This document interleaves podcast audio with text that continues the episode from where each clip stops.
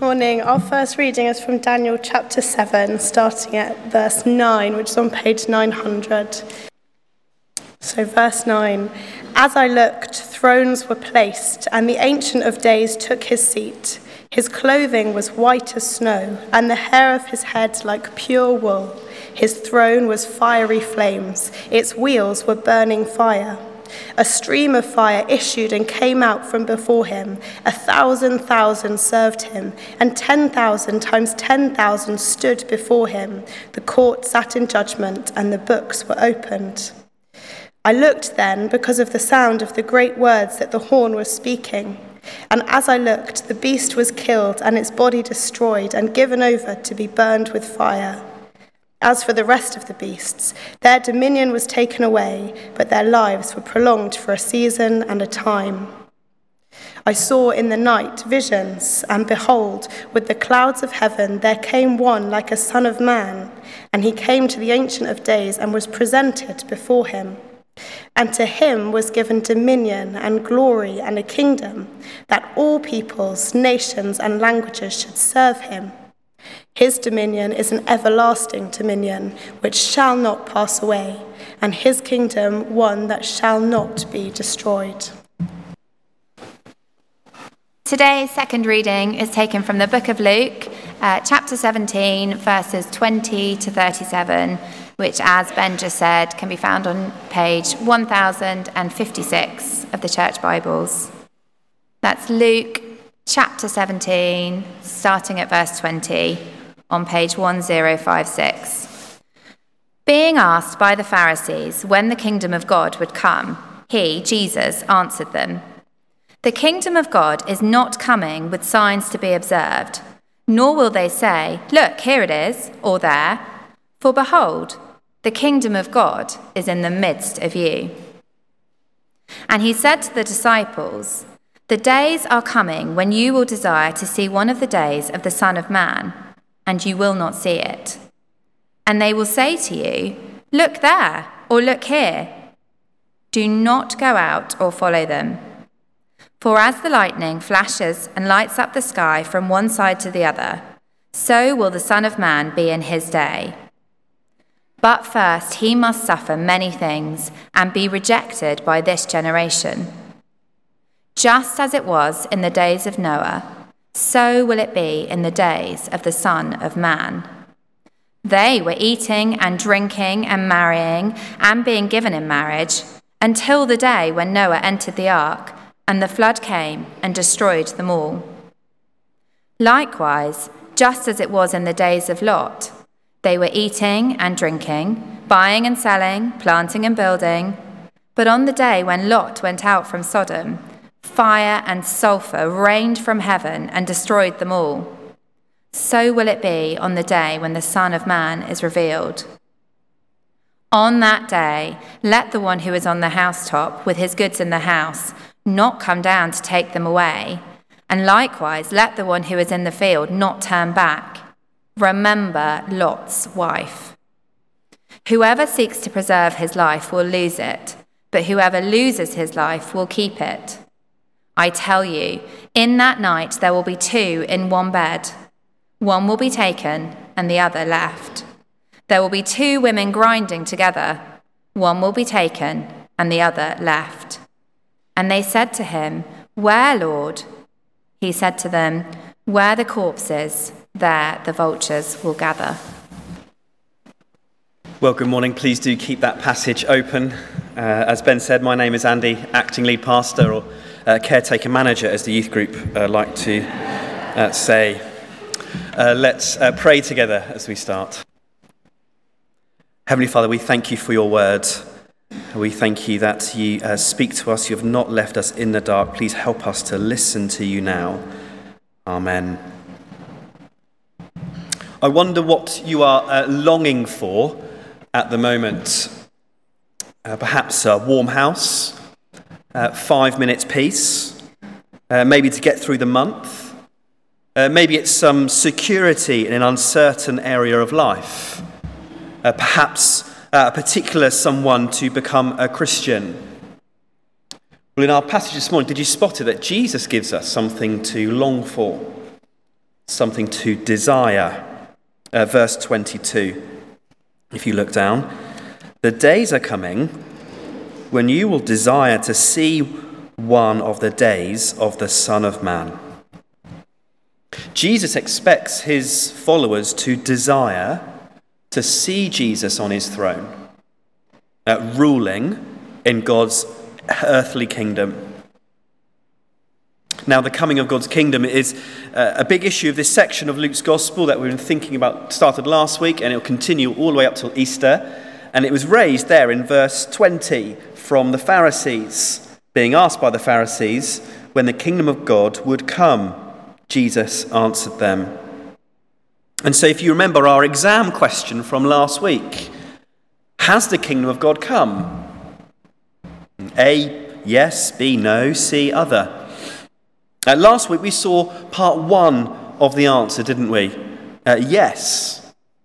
God's kingdom has come because God's king has come. Salvation is available through faith in the king. And that was shown in, that, in the case of that Samaritan leper who was healed and came to Jesus, fell on his face um, on, at Jesus' feet, and was saved. Well, this week is part B of the answer no. God's kingdom hasn't come fully yet. Uh, Daniel 7, uh, that was read earlier, speaks about the judgment of earthly kings and kingdoms and the Son of Man coming to rule God's everlasting kingdom on earth. And that is still to come. But it will come. Did you spot that Jesus calls himself the Son of Man throughout these verses to make the point that he is the person who's going to do all this? Uh, but not in the timing that was expected. You see, Jesus turns this week from, well, last week speaking to the Pharisees, this week to speaking to his disciples, his followers, explaining more about the coming kingdom. And what Jesus says to his disciples then is exactly what he says to us now. Uh, Jesus wants us to desire the days of the Son of Man. He wants us to long for and fix our eyes on his coming but also to be on guard for the dangers that come now as we await God's kingdom to fully come in the future. Well, if you have a handout on the back of the service sheet to follow on, on, on online, on the screen as well. Um, first thing then, the Son of Man is coming. God's kingdom is coming, and the, the Son of Man is coming. First point, it will be unmistakable. Don't be deceived. At verse 22. And he said to his disciples, The days are coming when you will desire to see one of the days of the Son of Man, and you will not see it. Now, given what they saw Jesus do on earth, it's no surprise that the disciples are longing for more of that in the future, to enjoy one of those kingdom days. But Jesus gives a strong hint here that his return won't be in the disciples' lifetime and goes on to warn them uh, not to allow their desire lead them into error. So he says, verse 23, they will say to you, Look there, or look here. Don't go out, uh, do not go out or follow them. Uh, Jesus worried they might be misled uh, by claims that the Son of Man has already returned. God's kingdom is already here, fully and finally. And so, just as bad as thinking last week that the kingdom of God hasn't come at all, is thinking that it's already fully here and there's nothing else to look forward to. Uh, lots of claims over the past 2,000 years of people saying Jesus has already shown up. Uh, the Mormons, quite famously. Uh, it was also a problem in New Testament times. If you cast your mind back to 2 Timothy in growth group last term, uh, Paul writes to Timothy to tell them that, that some were claiming the resurrection had already happened, that there was nothing else to look forward to. Uh, the final day has come, and it actually destroys people's faith. People say, uh, Jesus says, don't be deceived. And related to this is the claim, well, to know exactly when Jesus will return. Uh, many of us may uh, remember Harold Camping. He was a guy who, who first predicted that Jesus' return would occur on or about the September 6th, 1994, my ninth birthday, but that failed to occur. His revised date was September 29th and then October 2nd. Uh, in 2005, he then predicted it to be May 21st, 2011. And when that failed, he retired from public life.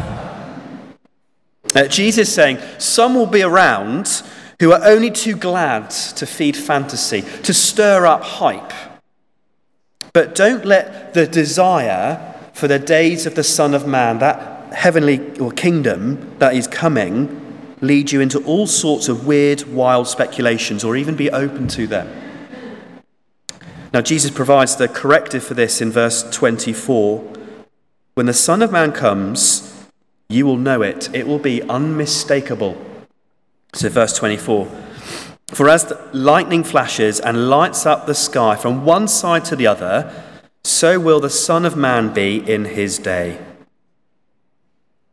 Perhaps in uh, London, with our uh, light pollution, our blackout blinds, and earplugs, it's possible to miss a lightning storm.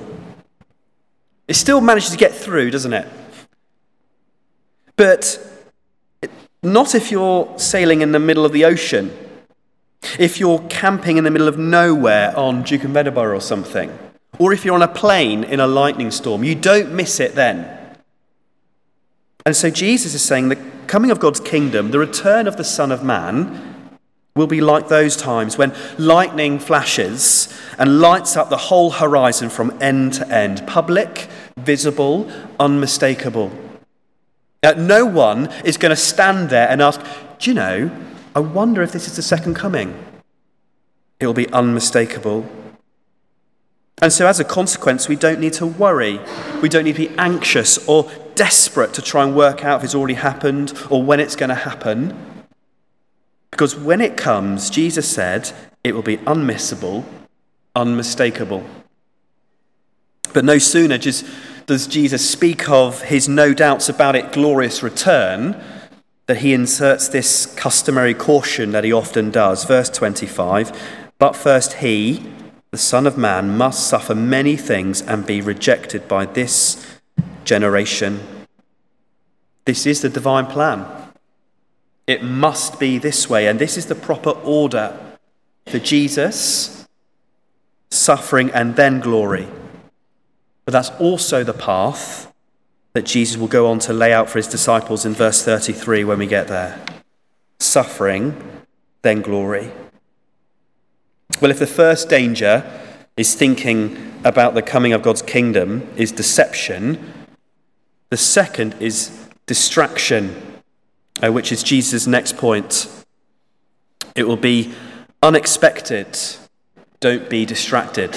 The coming of the Son of Man will be unexpected. Don't be distracted. You see, Jesus is clear, as we've been seeing uh, throughout our service and our time this morning, there, there will come a time when judgment will fall on this earth and this world will end. The final whistle will be blown, the final curtain will come down. It will be put your pens down and stop writing time. And just like my wife's birthday, it will be an unexpected day that will take people by surprise. Have a look at verse 26. Just as it was in the days of Noah, so will it be in the days of the Son of Man. They were eating and drinking and marrying and being given in marriage until the day when Noah entered the ark, and the flood came and destroyed them all. Likewise, just as it was in the days of Lot, they were eating and drinking, buying and selling, planting and building. But on the day when Lot went out from Sodom, fire and sulfur rained from heaven and destroyed them all. So will it be on the day when the Son of Man is revealed. Jesus points to two examples from the Old Testament of days of judgment when God's judgment fell.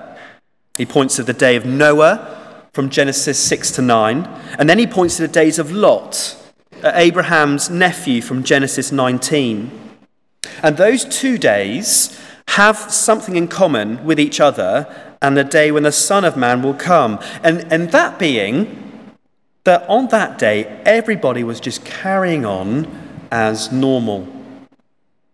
You see, as Noah and the family entered the ark in their back garden, well, over the fence, Rita and Roy were gardening.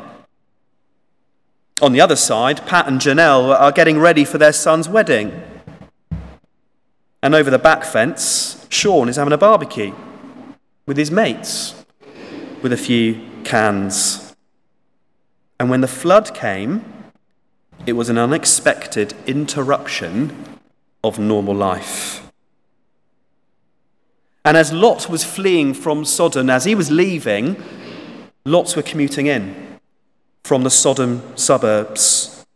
The underground was packed with people trying not to make eye contact with each other, off to do business, buying and selling.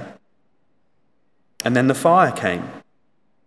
It was an interrupted, uh, unexpected interruption of normal life. Well, let's not misunderstand what Jesus is saying. Um, it wasn't totally unexpected because they hadn't been warned. Uh, Lot warned people of the judgment to come and tried to get people to come with him. In the story of Noah, there's a whopping great big ark in the middle of a landlocked country that spoke of a flood that is to come. And there's nothing wicked in these activities in themselves. He's saying it's not wrong to buy, it's not wrong to eat and sell. But the point Jesus is making is that those things were the sum total of their lives. And the reason they were utterly unprepared is because they were just totally absorbed in their own interests, living for this world. And because of that, the flood in Noah's time and the fire and sulfur in Lot caught them by surprise and destroyed them all. That's how it will be when the Son of Man is revealed. And I think the biggest danger for us here in Dulwich is not so much deception, but this distraction and attachment, as we'll come on to. It's easy to assume that those who don't follow Jesus are always preoccupied with their own stuff, but it's also a danger for followers of Jesus too, isn't it? We're liable to be uh, so taken up, taken up with getting through school, passing exams, going to work, taking the kids to clubs, running the clubs, scrolling through Instagram, mowing the lawn, getting your hair cut, paying the orthodontist, opening ISAs, getting vaccinations, that it is like we're living in Sodom. And it is this frenzied pace of life that most of us feel of one thing after another that means we can lose sight of what's coming. And Jesus says, Disciples, don't let that happen with you. And so it's wonderful when we meet to pray together. It's wonderful when we meet together this morning, when we meet in our growth groups uh, to think about heaven in our, uh, this term. It's wonderful to encourage one another, to keep fixing our eyes on that ultimate future. There's a couple who used to live in uh, Dulwich. They had a sign in their kitchen that just said, maybe today, question mark. So whenever they made a cup of tea, they were reminded the day is coming when the Son of Man will be revealed. Uh, similarly, one uh, friend goes through his diary and writes in Jesus return question mark on random days in the year ahead, not to guess, but so that when he looks at his future plans, that he wouldn't get distracted by those plans, that the things in this life, but fixing his eyes on the final whistle. And so, yes, it's um, kids need to go to school, we need to work, we need to eat and drink. I told, as, as I said this week, if you don't go to school, I get a fine. So, those things are good. But amidst the busyness of life, School, work, ferrying the kids around, parties, investments, holidays, DIY, making plans. We're not to lose sight of what's coming. We're not to let those things be the sum total of our lives, but instead remember the coming of the Son of Man. It will be an unexpected interruption. Don't be distracted. Well, linked to the idea of distraction in this world is the idea of attachment to this world. And so, thirdly and finally, the, the coming of the Son of Man, it will be revealing. Don't be attached. It will be revealing. Don't be attached. Now, Jesus gives two pictures of the urgency that should grip a disciple when the Son of Man is revealed. So, verse 31 On that day, let the one who is on the housetop with his goods in the house not come down and take them away. And likewise, let the one who is in the field not turn back. When the Son of Man is revealed, it will also reveal our hearts. Uh, there will be people on the tops of the houses, on the balcony, maybe enjoying a nice glass of wine, and they see the unmistakable return of Jesus, but rather than run towards him as they ought, they run to the house to try and gather the things their life has been about. Same for those in the field. When he comes, they'll be turning back, not turning to Jesus. Now, Jesus is pressing on us here on our affections, our hearts, where they are. You see, if the coming of God's kingdom really matters to us, well, it should lead us to sit loose to everything else. And so Jesus says in verse 32, as a warning, remember Lot's wife. Now, she was someone who, whose heart was vividly revealed when judgment fell on the town of Sodom. Uh, with Lot and, and their two daughters, uh, she lived in Sodom, a town uh, riddled with all sorts of sin. And God graciously revealed to Lot that judgment was going to fall and basically dragged him out of the town along with his family and led them towards safety. But let me read what happened next on Genesis 19. The sun had risen on the earth when Lot came to Zoar. Then the Lord rained on Sodom and Gomorrah sulfur and fire from the Lord out of heaven. And he overthrew those cities and all the valley and all inhabitants of the cities and what grew on the ground.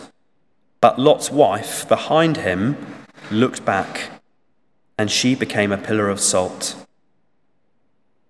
Lot's wife was being led away from judgment and towards salvation.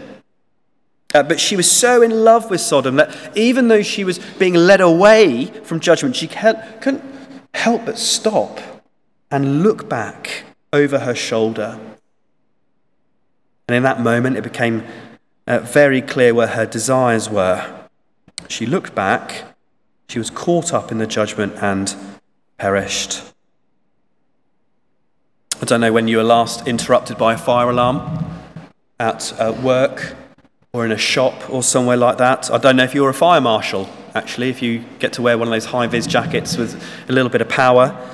Uh, crucially, you're told to just leave straight away. Don't get your stuff. Don't go back in to get anything until it's safe to do so. And those warnings are real, aren't they? A few years ago, uh, Wendy Rybold, uh, 44 years old, tragically died in a house fire in America. She initially got out, but went back in to get her mobile phone and didn't make it out again. That was Lot's wife. A heart that was so caught up in Sodom that she looked back and was caught in the judgment. The day when the Son of Man comes back, it will be revealing. It will show where our hearts really are and where they lie uh, where people have invested uh, in their lives, or where they've invested their life full stop. And so Jesus says, remembers Lot's wife, remember Lot's wife, and get your life rightly ordered now as a consequence. Verse 33, Jesus says, Whoever seeks to preserve his life will lose it, but whoever loses his life will keep it.